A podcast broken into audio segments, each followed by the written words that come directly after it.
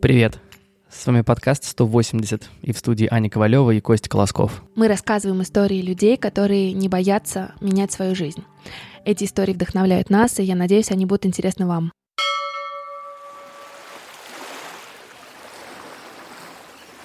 Эх, Джонатан, как здорово, что я решился на что-то новое. Ну, что ты молчишь? Ты меня сам отговаривал, мол, яхтинг это дорого, тебе будет некомфортно, ты в этом ничего не понимаешь. А на самом деле все по-другому.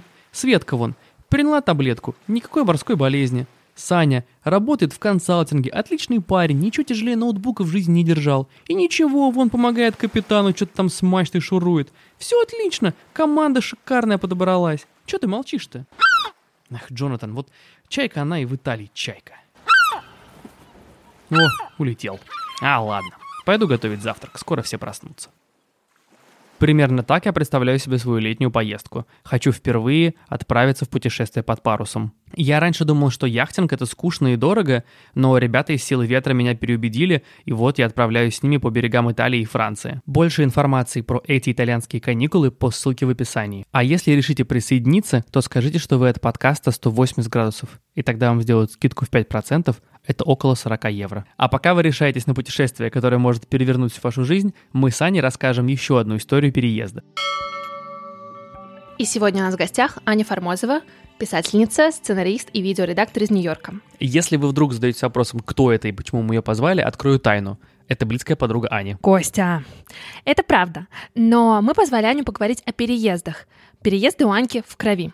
Мама Ани американка, которая встретила Аниного папу во время поездки в Советский Союз и, вопреки желанию своей американской семьи, переехала в СССР. Сама Аня меняла страны и города не один раз. Сначала уехала на учебу во Францию, а последние пару лет она живет в Нью-Йорке. Я не думал, что из истории получится что-то дельное, потому что я монтировал другой выпуск, пока девчонки болтали по скайпу. Ну, честно признаюсь, что меня тоже зацепила ее история. Я очень рада, что у нас наконец-то появился повод вынести один из наших многочисленных с Аней разговоров в отдельный подкаст. В этом выпуске мы поговорили про то, что вообще может дать переезд, обсудили негативные стороны, но и, конечно же, позитивные стороны перемещения и смены места.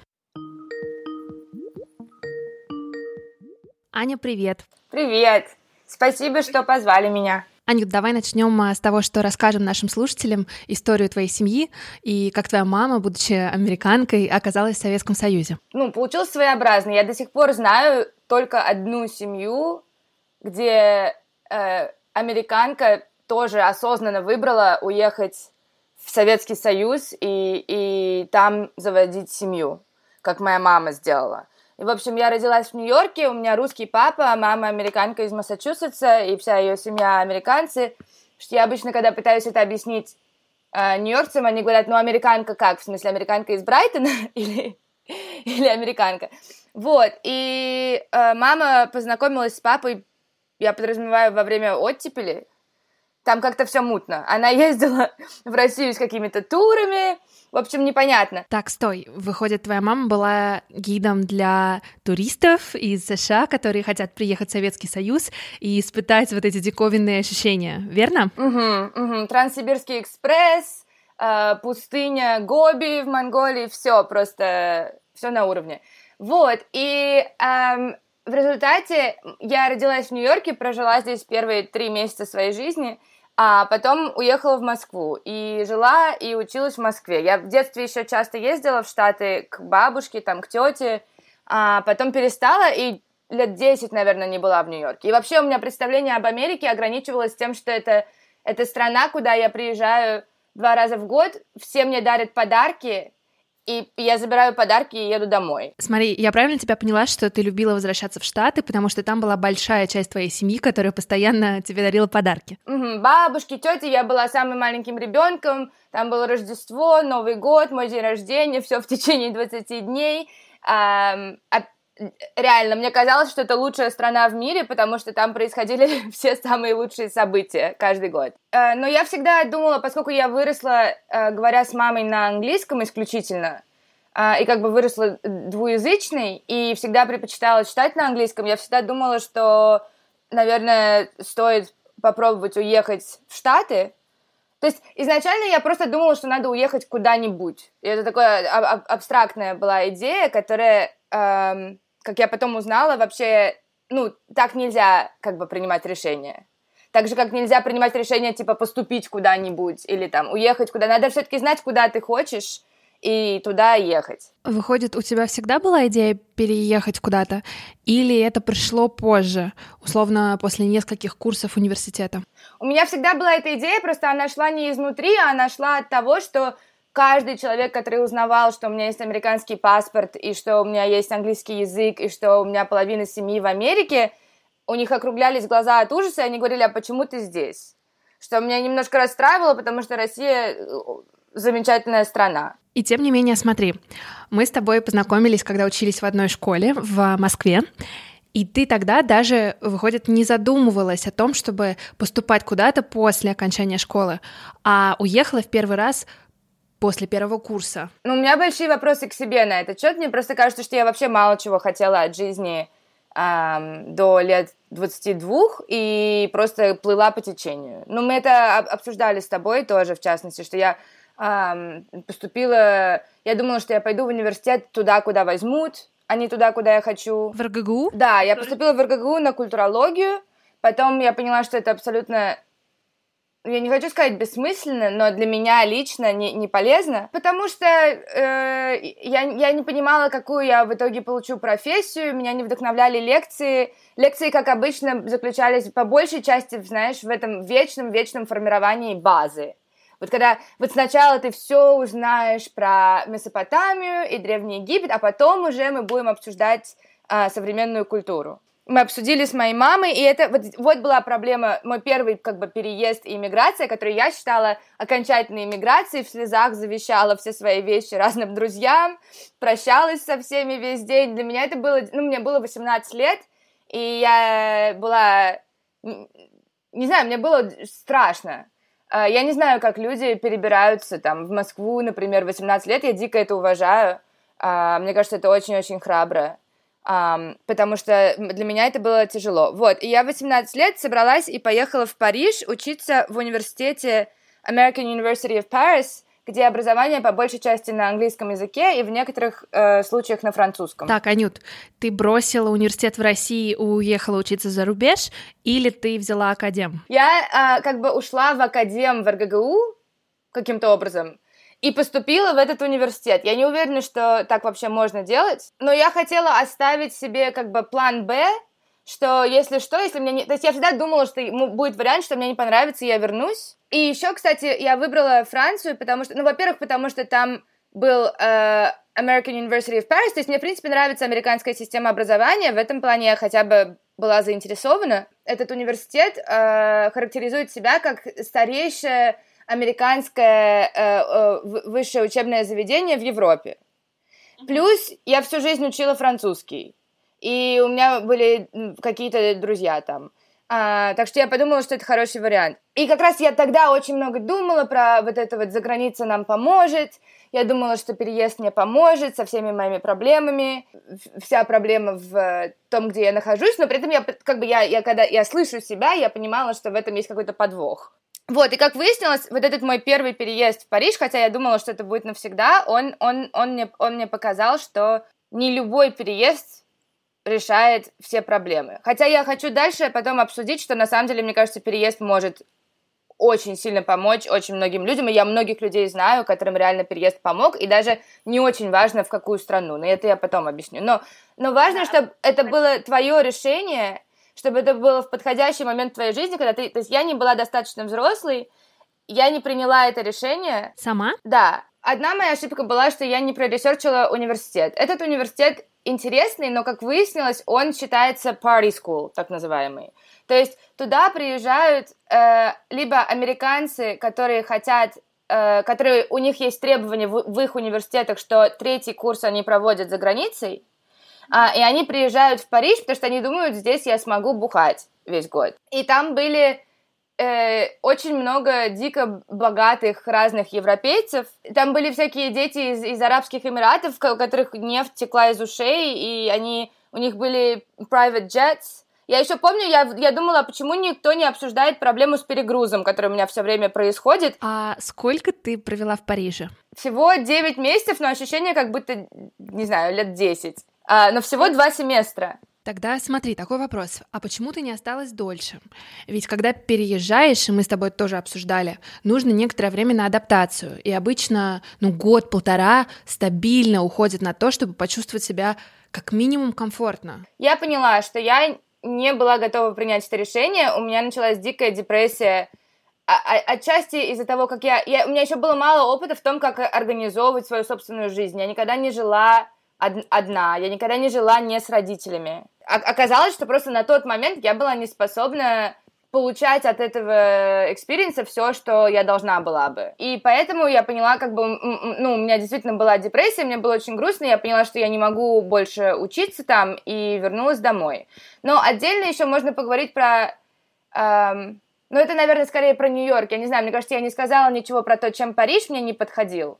Париж мне очень напоминал Москву. Мне кажется, что и в Париж, и в Москву сложнее было бы переехать иностранцу, чем в Нью-Йорк. И в Париже, и в Москве э, есть вот эта история про тусовку, которая она, она какая-то, она, с одной стороны, огромная, с другой стороны, супер закрытая. Если ты не учился в одной школе с этими людьми, или если ваши родители не, дру, не дружит, э, и вы с детства не разли вода с этими людьми, или если ты не ходил в определенные школы, университеты, или э, у тебя семья из этого круга, то может быть очень-очень сложно как-то найти своих людей. Мне кажется, здесь есть еще общее у Москвы и Парижа в том, что очень важно здесь быть и, наверное, в какой-то степени чувствовать себя своим.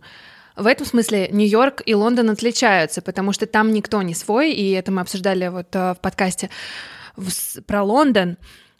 Париж и Москва другие. Чувства принадлежности нету. Знаешь, Ань, смотри, э, образ Парижа, особенно в, в сознании тех, кто там не жил, это такой модный город, в котором все живут размеренно, едят багеты, улиток, постоянно гуляют по Монмартру. У тебя такого не было? Не осталось такого впечатления от э, Парижа? Это есть, просто проблема в том, что, ну, как бы, я лично это не испытывала, потому что мое психологическое состояние не позволяло, и я в основном просто, э, э, не знаю, как-то тратила время зря и чем-то своим занималась. Парижане с большим уважением относятся просто к своему культуре быта.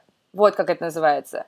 Культура быта, что, например, продукты ты берешь, ты ездишь каждое воскресенье на рынок и ты покупаешь самые красивые... Во-первых, ты ходишь там и выбираешь самую красивую репу два часа, потом ты приходишь и делаешь себе замечательный порофу, потом ты его ешь с семьей, а потом ты идешь в синематек, потом утром ты встаешь и пьешь кофе и ешь свежий багет. То есть, действительно, это уважение к себе, уважение к тому, что ты, какие продукты ты потребляешь, как ты проводишь свое время, сколько ты отдыхаешь. То есть, да, я к тому, что это несомненный плюс Парижа, что чему стоит поучиться у парижан, и мне кажется, э, у римлян, например, наверное, тоже, это вот эта возможность сесть, даже хотя это среда и три часа дня, сесть и налить себе кофе, и открыть газету, и на солнце ее читать. А ты помнишь ощущение себя, когда ты вернулась? Ну да, я просто пыталась игнорировать то, что мне казалось, что это моя личная неудача. Я тебя понимаю, потому что когда сама вернулась из Лондона в 2014 году, наверное, года два я каждый день отвечала на вопрос, а почему, Ань, почему вернулась-то? Не пошло, не получилось? Я настолько себя подкосила за этот год в Париже, это реально был худший период моей жизни. Это не связано исключительно с Парижем, а с, ну, совпало несколько факторов, что мне было плохо психологически в тот период, и именно в период, когда мне было хуже всего психологически, я впервые уехала от всех, кого я знаю и люблю, и жила одна в чужой стране. И эта комбо меня добила, и поэтому я просто была так рада, что я вернулась домой, и я в целости и сохранности, что наоборот у меня прибавилось сил, я поступила в вышку на психфак. Uh, в принципе, мне как бы, по крайней мере, у меня появилось достаточно самомнения, что я подумала, я не буду поступать туда, куда меня возьмут на бесплатный, я лучше поступлю туда, куда я хочу и где я хочу учиться, и буду заниматься тем, чем я хочу заниматься. А понимание того, что тебе в принципе интересна психология и хочется этим заниматься более глубоко и профессионально, это понимание пришло в Париже? Нет, оно, у меня всегда было, я всегда знала, что мне страшно интересно все, что связано с психологией, но я помню, что в одиннадцатом классе я думала, мы все были вот в этой постоянной панике вступительных экзаменов, выпускных экзаменов, как быть, что делать, и, и я помню, что я подумала, а, на психфак надо сдавать биологию, ну все, тогда ладно, я не буду, я не сдам биологию. Хотя почему? Я не знаю, откуда, откуда вот это отсутствие, отсутствие желания хотя бы попробовать, я не знаю, откуда оно у меня было, слава богу, оно вроде бы искоренилось. Потому что теперь я только и делаю, что пробую вещи, которые я не умею делать. Так, выходит, ты наконец-то оказалась там, где тебе всегда хотелось быть. Помнишь, нравилось в итоге, не нравилось? Как тебе вообще было учиться на психфаке? Не знаю, я никогда не получала супер огромное удовольствие от образования, но, видимо, это просто моя проблема, потому что я предпочитаю самообразовываться. Например, сейчас все, чем я занимаюсь, это вещи, которым я научилась сама. Но я могу сказать, что вышка это, это мой лучший опыт высшего образования, а, поэтому я там доучилась. Во-первых, там учиться сложно, что мне кажется правильно, потому что когда тебе учиться просто, ты такой, а зачем тогда вообще это делать? А, во-вторых, у меня был очень сильный внутренний посыл э, делать и добиваться того, чего я хочу, чего раньше почему-то у меня не было. Окей. Okay. Вот ты заканчиваешь вышку, находишь э, классную работу. Я знаю, что это была работа в рекламном агентстве ББДО. Кстати, сколько ты там проработала? Около года, да? Угу. Или чуть больше, да. Кажется, год — это только начало, и вот как раз а, тебя должны начать повышать, ты должна начать интересоваться предметом, расти как профессионал, а ты жжешь все мосты и резко переезжаешь в Нью-Йорк. Что случилось? Мне кажется, что просто я внутренне пришла к... Мо... Окей, во-первых, надо сказать, что мне очень повезло в том плане, что у меня очень низкие были барьеры а, внешние для переезда. Потому что у меня есть гражданство, и э, потому что я могла себе это позволить финансово. Но, как, как видно из моей истории с Парижем, этого было недостаточно, потому что нужно было еще, чтобы я внутренне была к этому готова. Тогда мне было 25, и я действительно была внутренне к этому готова и перестала... Потому что изначально я очень... Почему вот был такой долгий... Я всегда хотела куда-нибудь поехать, но эм, был супер долгий перерыв между моей поездкой в Париж и в Америку, потому что я боялась, что если я уеду в Америку, я опять повторю опыт с Парижем, где я просто трачу время и деньги зря и не получу... Ну, как бы, то есть я боялась, что я опять не справлюсь как бы с этой задачей. Но как-то, я не знаю, я просто почувствовала, что я готова, и отчасти мне помогло то, что очень много моих друзей и знакомых переехали в Нью-Йорк за последние несколько лет, и то есть я знала, что там уже есть готовая комьюнити. То есть я не знала, как будет, но я волновалась гораздо меньше. Я не понимала, что Нью-Йорк это как международный лагерь. Все мои друзья, которые формально американцы, на самом деле они там uh, first generation итальянцы, или там наполовину японцы, наполовину американцы, или аргентинцы, но выросли в Нью-Йорке, и, и так далее. То есть американцы все очень условные, и э, вот этот мой какой-то стереотип, что я не могу найти общий язык с американцами, который я придумала в 14 лет, um, ну, во-первых, это неправда, а во-вторых, это, даже если это было бы правда, это не проблема в Нью-Йорке. Когда мы с тобой учились в школе, а, мы часто обсуждали это, и ты говорила, что в России всегда чувствуешь себя немного американкой. Когда ты переехала в Штаты, ты себя почувствовала наконец на своем месте или наоборот ощутила себя более русской? Ну, как бы в России мне, нрав... мне как бы было прикольно, что все говорят, что я американка, потому что это как-то, типа, не знаю, мне, мне это нравилось, и я была не против, а здесь а, проблема в том, что отчасти, поскольку я привыкла, что в России я всегда была более американистой, чем все мои русские друзья, здесь я, наоборот, самый неамериканский человек из американцев, и поэтому все меня воспринимают как русскую. То есть мне неловко людям говорить, нет, я американка, но при этом у меня есть такое желание, потому что я идентифицирую себя как американку, потому что я всегда больше читала и потребляла англоязычную культуру, и это просто часть, часть меня. Вспоминаю один из наших с тобой разговоров, и помню, что ты однажды озвучила, что переехала в Штаты в том числе потому, что тебя не устраивает по многим параметрам Москва и Россия.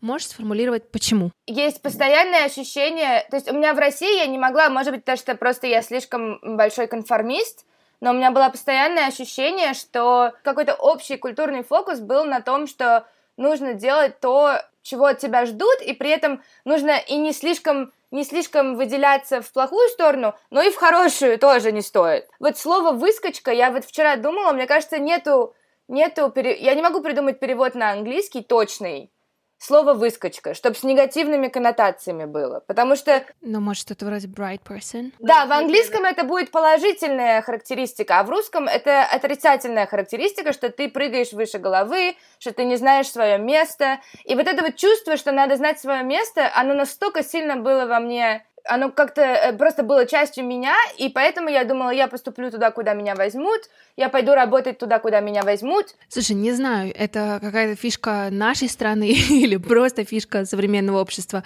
но действительно есть какое-то бешеное количество людей, которые обязательно зачем-то выразят э, свое мнение и скажут тебе, что то, чем ты занимаешься, полная фигня. Мне кажется, что это национальная черта, к сожалению, потому что это, это, это, это связано с культурой, которая не э, поощряет индивидуализм. И опять же, понятно, что все меняется, и это как бы пережитки социалистического прошлого, но, короче, это все равно очень, это не проходит за год и за 10 лет. Меня поразило, я помню, что вот, вот, это, вот, из, вот это московское ощущение, типа, что это за выскочка, у меня возникало, я помню, я познакомилась на открытии галереи с девочкой, и я знала, что мои друзья ее знают, потому что она продает им кокаин.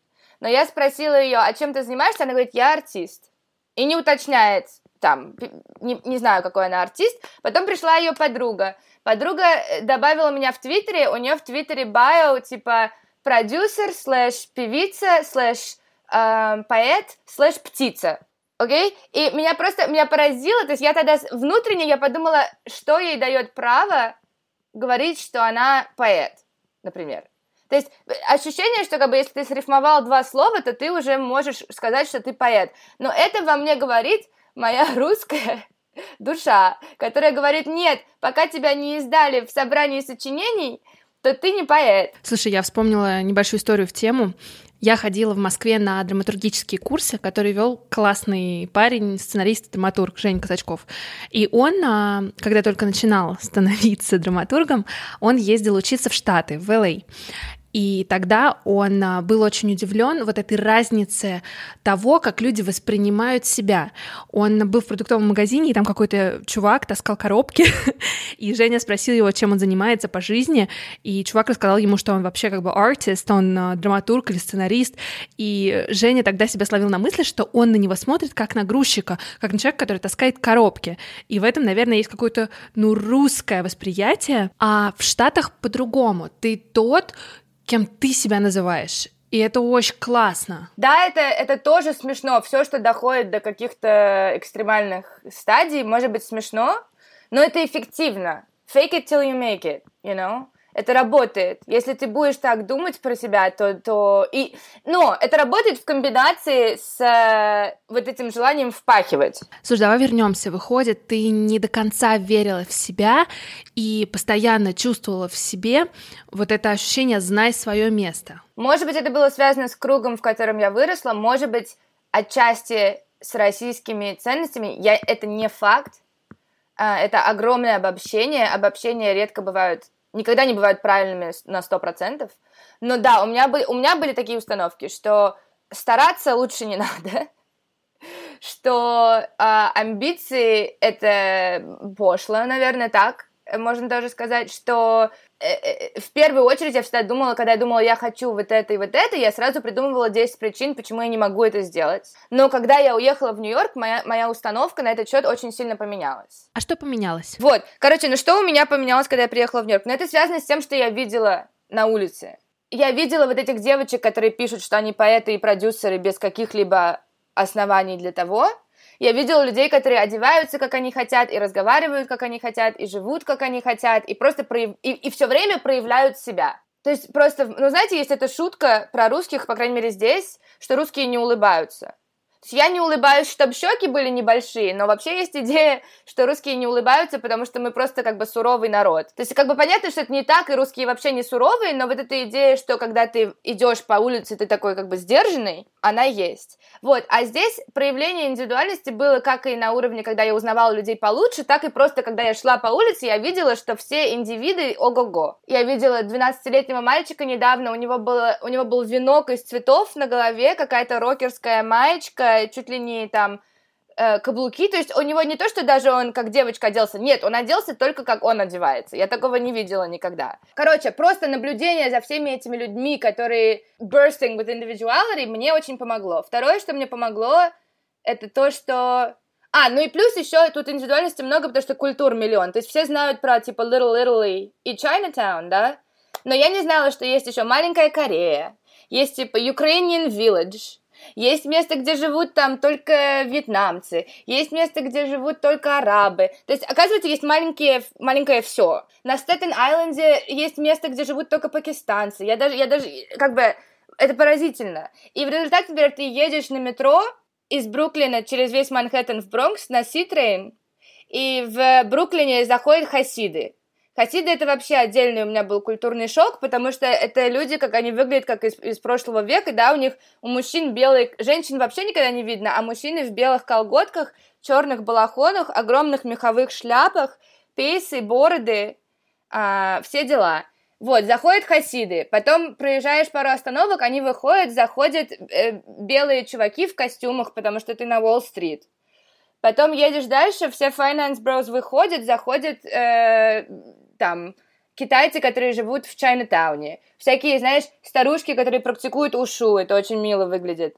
Потом едешь дальше, и, короче, вот просто вот это меня поражает, что за три блока полностью меняется население. А второе, это э, вот эта установка на успех, но она как бы, она есть, мне кажется, во, во всей Америке, но она и в Москве есть, наверное. Слушай, а в России есть такой некий, наверное, стереотип среди русских людей, что американцы в целом ребята улыбчивые, но достаточно поверхностные. И тебя могут бесконечно спрашивать, «А как твои дела, но на самом деле всем пофигу, и никто толком не интересуется, что в твоей жизни происходит. Вот можешь как-то рассказать свое мнение на этот счет? Это так или не так для тебя? Окей, okay, я плохой человек, чтобы ответить на этот вопрос, потому что я не умею поверхностно общаться. То есть я тот человек, который на вечеринке, мне все время было так стыдно, потому что я подходила, и, знаешь, я, я сама себя не... Я, я пытаюсь задать нормальный small talk, как бы нормальный легкий вопрос, как бы к человеку, которого я не знаю, типа, ну чё там, как тебе тусовка, а в итоге я спрашиваю что-нибудь вроде там, как, как у тебя отношения с отцом складывались вообще? Знаешь, и мне так стыдно каждый раз, и я просто, ну просто я понимаю, что мне скучно, мне скучно разговаривать про поверхностные темы, я хочу знать, в чем главные проблемы их жизни. Так, верну нас всех на пару шагов назад. А, ты рассказывала, что для тебя еще изменилось с переездом в Нью-Йорк. Почему я так долго про эту индивидуальность вам затирала? Потому что когда все вокруг проявляют себя, что есть сил вообще, это, что есть мочи, то ты можешь лучше понять, кто ты от противного. Ну, потому что ты можешь на всех посмотреть и хотя бы, знаешь, знаешь, как, ну, просто подумать, ну, я вот не это, и не то, и я не хочу быть как этот чувак, и я не хочу быть как этот чувак, и я не хочу быть как этот чувак, и, э, ну, может быть, не только от противного, но как-то когда все вокруг проявляют себя, у тебя есть и мотивация проявить себя, и столько примеров перед глазами, кем можно быть. И в этом еще плюс, ну, опять же, это не относится ко всей Америке, это относится в первую очередь к Нью-Йорку, что Нью-Йорк действительно, не знаю, как политически сейчас, но, но Нью-Йорк идеальный город для иммигрантов всех видов и, и вариаций, потому что здесь есть комьюнити для, для всех. Вот, кстати, еще супер важная тема про переезд. Изначально я переехала, я поняла, что мне гораздо лучше, я наконец-то нашла в себе силы. То есть я вот всегда хотела писать, да? Но я думала, как я буду писать? Типа, я же никогда не писала, как я буду писать? Вот, и всячески страдала, а, и переживала, и ничего не делала. Или как я буду монтировать? Я же не умею монтировать. При том, что я как бы уже... Ну, в общем, я уже умела, на самом деле, монтировать. Вот. А потом я нашла работу вот на YouTube-канале, стала монтировать, стала писать. У меня там миллионы были просмотров на этих э, видосах. И, и, и оказалось, что это все очень-очень как бы осуществимо. А, просто надо как-то к этому грамотно подходить. И я приезжала обратно в Москву и говорила, со... у меня, во-первых, мама такая же, как я, то есть она переехала из Америки в Советский Союз. То есть она примерно, ну, чуть позже как бы тоже эмигрировала. И друг у меня был хороший, который переехал э, из Англии, он поляк, переехал из Англии в Россию. И я им затирала, я говорила, вот, просто Америка такая свободная страна, понимаешь, там такая свобода, ты как бы свободен понять, кто ты. А потом ты свободен заниматься тем, чем тебе хочется. И они говорили, нет, ты не права, дело не в американской свободе, дело в том, что когда ты переезжаешь, ты становишься свободным от всего, что тебя ограничивало в месте, где ты вырос. Потому что в месте, где ты вырос, ты реально как-то внутренне немножко ограничен тем, что у тебя перед глазами пример твоих одноклассников, у тебя твои родители там. И, и оказалось, что дело не в стране, а дело в, в, в том, что переезд помогает э, как-то как-то выйти из, из, из гонки и просто и, и перестать играть по общим правилам и просто сказать, я иммигрант, у меня есть право на право на то, чтобы быть странным и необычным, Uh, и я буду делать то, чем я хочу заниматься. Мне кажется, мне стало казаться после, вот я тут живу два с половиной года, что если ты не знаешь, кто ты, то тебе надо ехать в Нью-Йорк. А что, по-твоему, влияет вот на людей? Почему они меняются с э, переездом в Нью-Йорк? Сейчас, сейчас подумаю. Ну, просто, знаешь, как вот все говорят в, в психологии, что все, что нас формирует, это типа nature и nurture. Опять не знаю, как перевести, но типа, грубо говоря, гены и окружение. В данном случае это окружение. При том, при том, что у меня здесь, я все равно общаюсь здесь, большая часть моих друзей русские. А, но и на них, на всех влияет их окружение на работе и везде, и у них тоже, мне кажется, понемногу как бы, ну, происходит какой-то э, сдвиг, и, и у них немножко, может быть, меняются взгляды на, на какие-то вещи. Но при этом я не могу сказать, например, у меня, у меня как у э, не знаю, я хотела сказать, как у русского человека, но, может быть, просто как у, у меня, как у меня, были было очень много стереотипов, например, про республиканцев. Просто это, знаете, это когнитивная лень когда ты думаешь республиканец, значит э, религиозный гомофоб, который, э, не знаю, считает, что даже, даже миллиардеры типа Джеффа Безоса не должны э, платить больше налогов, чем все остальные, и что вообще-то э, не должно быть никакого общего, меди... не должно быть бесплатной медицины, потому что ты сам виноват, если не заработал достаточно, чтобы сходить к врачу, и все, и все такое, да. Но а это, это абсолютный, это абсолютный как бы и, и из-за этого всего у меня мне так стыдно, но у меня реально было какое-то ощущение, что там я не хочу общаться с республиканцами, да. Ну так, так, так нельзя как бы думать. И я, я вот недавно познакомилась с семьей республиканцев, и да, они религиозные.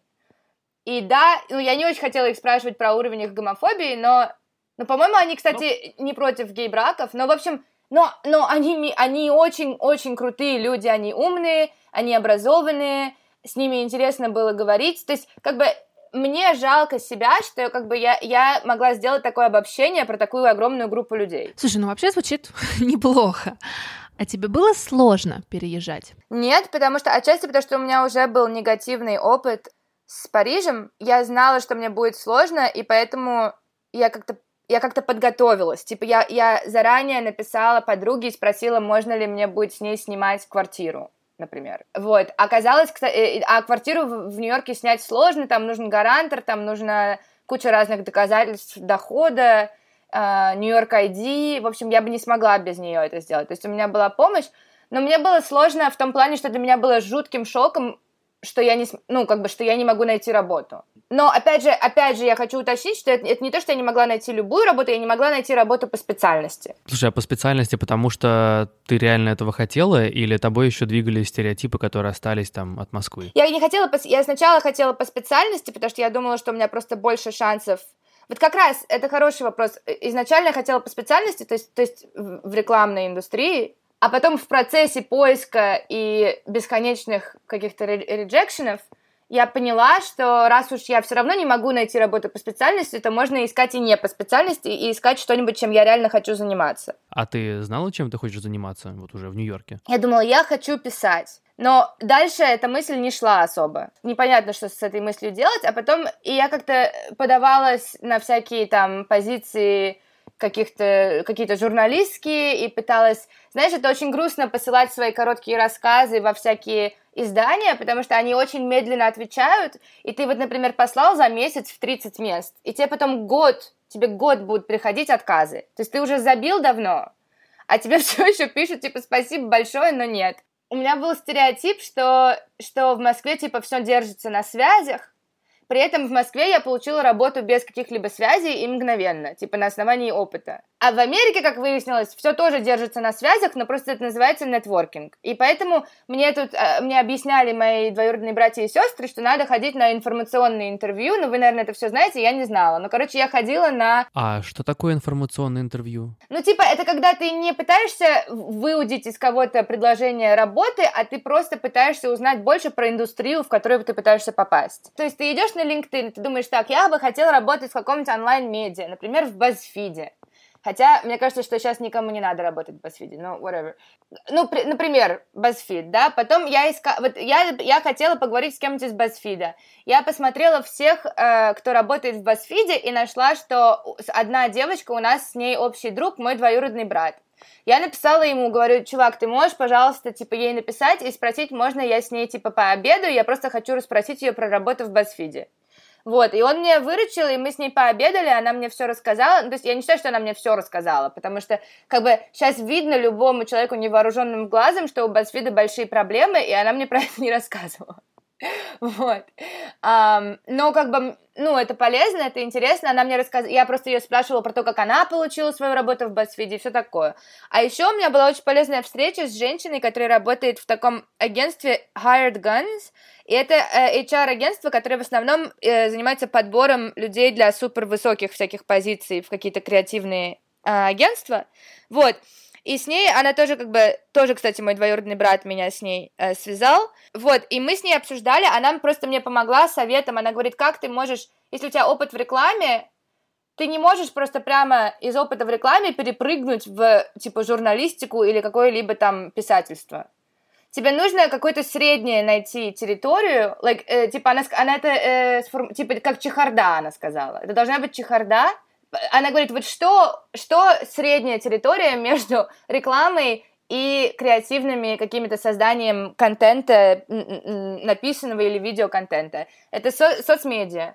И я почему-то до этого момента, опять же, какой-то мой, мой, мой какой-то загон, презирала соцмедиа и думала, фу, я не буду SMM-менеджером, и вообще в соцмедиа, вся, вся работа в соцмедиа это SMM-менеджмент, и я не хочу, как бы, мне, мне и в свой Инстаграм не хочется ничего постить, тем более в чужой. Я из-за этого разговора с ней, я подумала, ладно, поищу, и в итоге я как бы очень быстро после этого нашла вот свою работу на YouTube-канале, где сначала я туда подалась как писатель, там мы, мы занимались обзорами, типа, ну, ревью и ан- анализом э, ТВ и кино.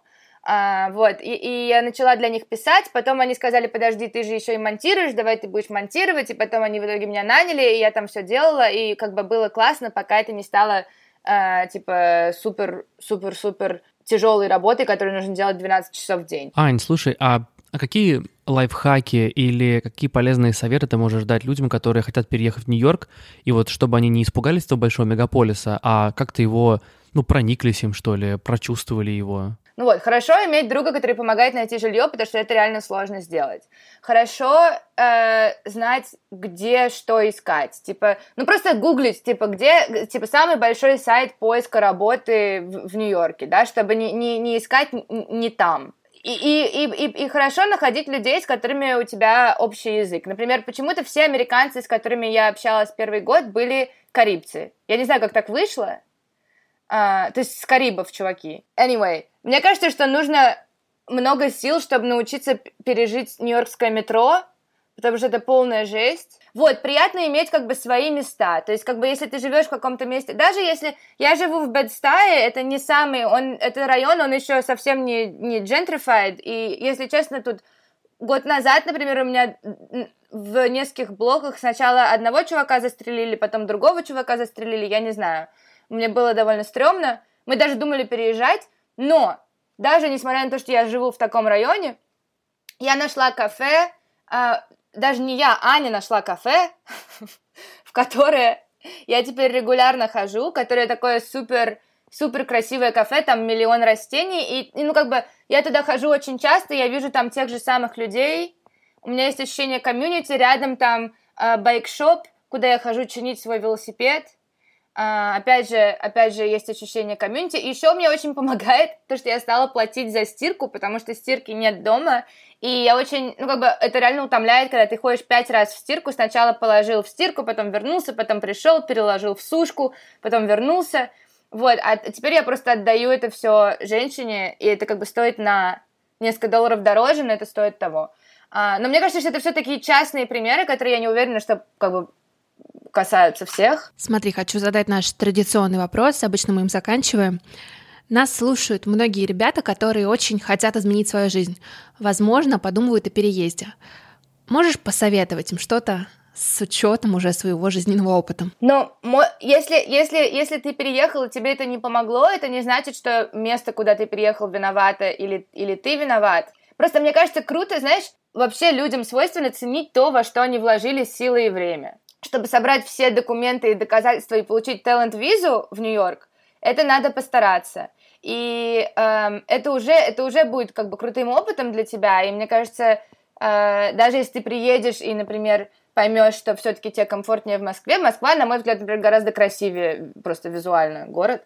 Um, uh, то это ничего, ничего страшного. И мне кажется, что все люди, которых я знаю, которые успешно куда-то эмигрировали, они, они говорили о том, что переезд им помог найти себя, потому что они перестали мериться об других людей. Потому что как-то, когда ты растешь и проводишь всю жизнь в одном кругу, э, сложно найти что-то новое. А переезд, эту, эту проблему переезд реально решает. Тут миллион русских моих знакомых и друзей живет, и они все, ну как бы у некоторых уже было гражданство, но очень многие сделали себе визы, и это можно делать по-разному. И это оказалось гораздо более э, э, осуществимой штукой, чем, чем, чем я думала. Короче, и еще все-таки мне кажется, что хоть города бывают разные, но Нью-Йорк очень-очень хороший вариант для переезда, потому что здесь как бы условия жизни здесь своеобразные, особенно метро, и грязь, и крысы, и, и мусор, и воняет, но зато ты здесь точно найдешь свое место. Хорошо, Анют, спасибо огромное, было супер интересно. Вам спасибо, так интересно. Спасибо, что послушали этот выпуск. Мы с Костей очень ценим обратную связь и будем супер благодарны, если вы запостите в сторис Инстаграма то, что вы слушаете наш подкаст. Чтобы я вас не потеряла и увидела ваши комментарии, а, отмечайте меня, Аня Ковалева, подписывайтесь и обязательно отмечайте наших гостей. Нам всем очень интересно, что вы думаете об этом выпуске. А еще у нас есть телеграм-канал и корпоративная почта, которые тоже можно найти в описании к этому подкасту. Пишите нам, мы всегда на связи. Спасибо. Производство Brainstorm FM.